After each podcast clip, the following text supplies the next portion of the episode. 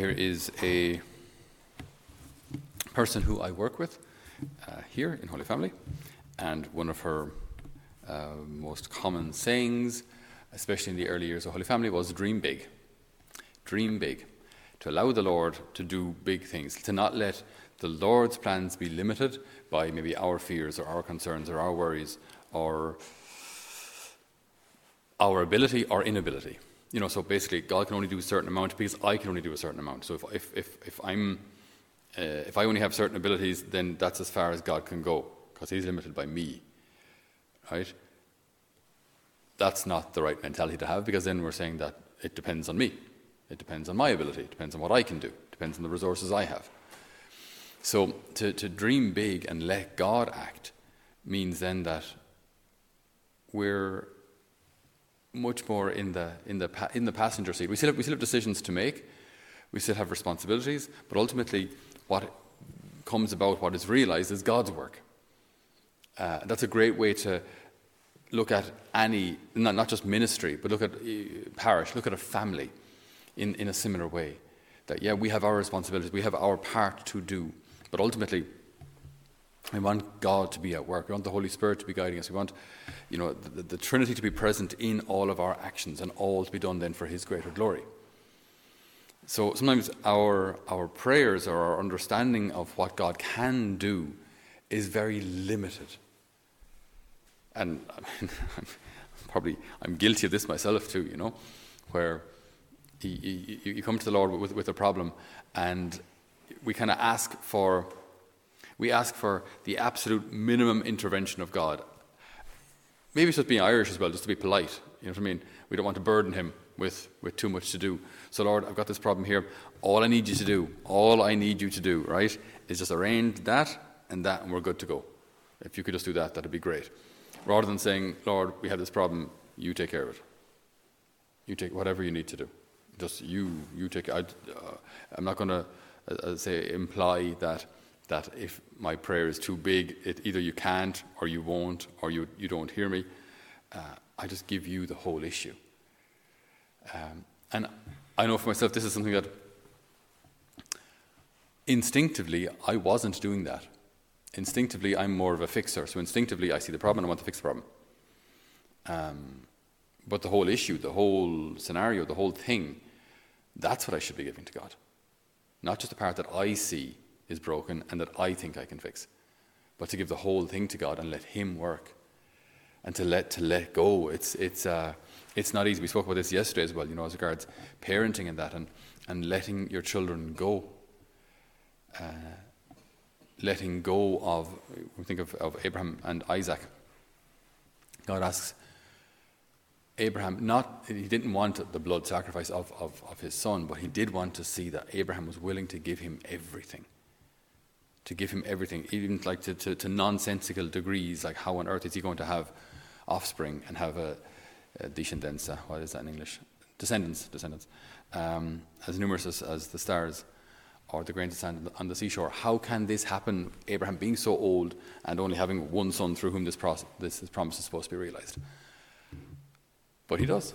He has that level of faith. Lord, I can give you everything even if it seems contrary, even if it is contrary to what I want, and even if it seems contrary to what you want, but if this is what you're asking me for, I still trust that it will work. So sometimes our, our, our prayers that they're, they're too small. They're too small. We're not asking for enough. We were, our prayers are, are, are too uh, almost minimalist. And I just I, I see the, the, like the faith of children in their parents when they ask for something. You know, they, they they, uh, yesterday I was at a, a house mass, and uh, in the home, the family home, it's a two story house, so they have a nice long staircase. And one of the aunties works in a place where they sell, doesn't really matter what they sell, but basically whatever they sell comes in big boxes, like boxes for fridges or freezers, so, uh, you know, six foot high, nice, nice boxes. So she saw on Instagram that you can put one box into the other, right? So open the ends, put one box into the other, and then cable tie it to the side of your staircase. And it turns it into a simply epic slide. So I don't know how many kids there were last night. Uh, probably 12 or 13 kids of all shapes and sizes and ages, and every single one of them. I had stiff competition for mass. I really did. Getting them in, getting them off that slide into the room for mass was not easy. But they're all just up the stairs and sliding down. Up, you, sit in a pillow and just rock it down this, this, this tube. It was fantastic. It was great fun. I went myself just once, but I just I had to. The kids asked, so I had to. I had to. Um, but you just see how how all of the kids like whenever there was a bit of an issue, uh, mommy, I can't find my pillow to sit on, or mommy will you know will, will my knee, or or I'm thirsty, or whatever it was. There's absolute faith that mom or dad will take care of it.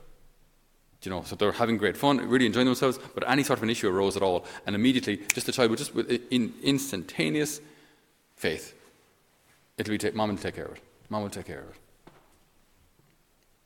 What happens to us? My goodness, what happens to us when we become adults? We start to, we really lose that very quickly. We start to lose that trust in God. So when we hear today's reading, uh, sorry, today's gospel, Jesus calls Matthew. Matthew's a tax collector, so basically he works for the Romans. Uh, more than likely, uh, well, very often tax collectors took more than they should have. They would take their own, you know, that they would tell the, the probably illiterate people who were paying their taxes, oh, well, Rome has just put up the taxes, they're up now up to 5%, 6%, and they'd take a little cut for themselves, you know. And these illiterate people, how would they know the difference? So there was a lot of dishonesty, and they're working again for an occupying force, so the Jews hated them. And Jesus sees him. We don't have any account of a, of a conversation here, but Matthew sees him, and Jesus sees him. And the famous Caravaggio picture of Jesus standing there pointing to Matthew with this kind of slightly droopy hand, and Matthew pointing at himself, going, Huh?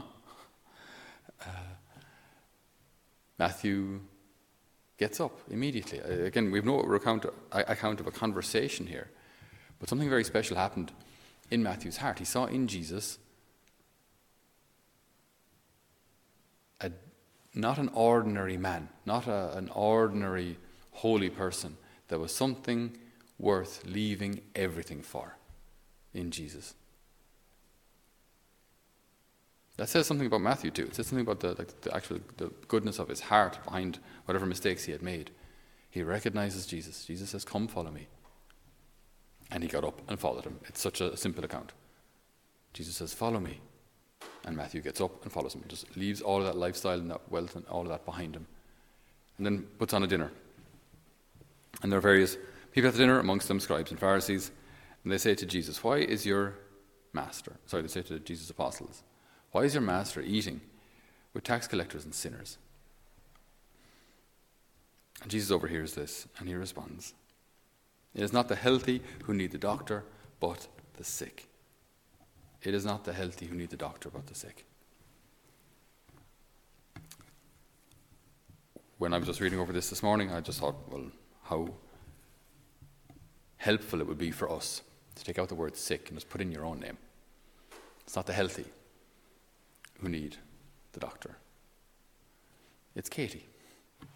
It's not the healthy, it's not the holy who, who, who, who need Jesus. It's Father Patrick. It's me.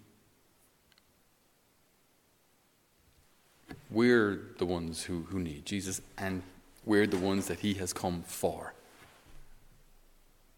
So we can dream big. We can pray big. We can have great desires and great hope and leave them in the hands of the Lord, knowing that He will provide, knowing that He will give us what is right at the right time. We can do this. We should do this.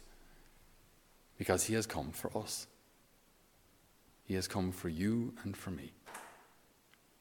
And He wants us to have life and life to the full, and He wants to guide us to, to to health, but like health in the, in the deepest sense of the word.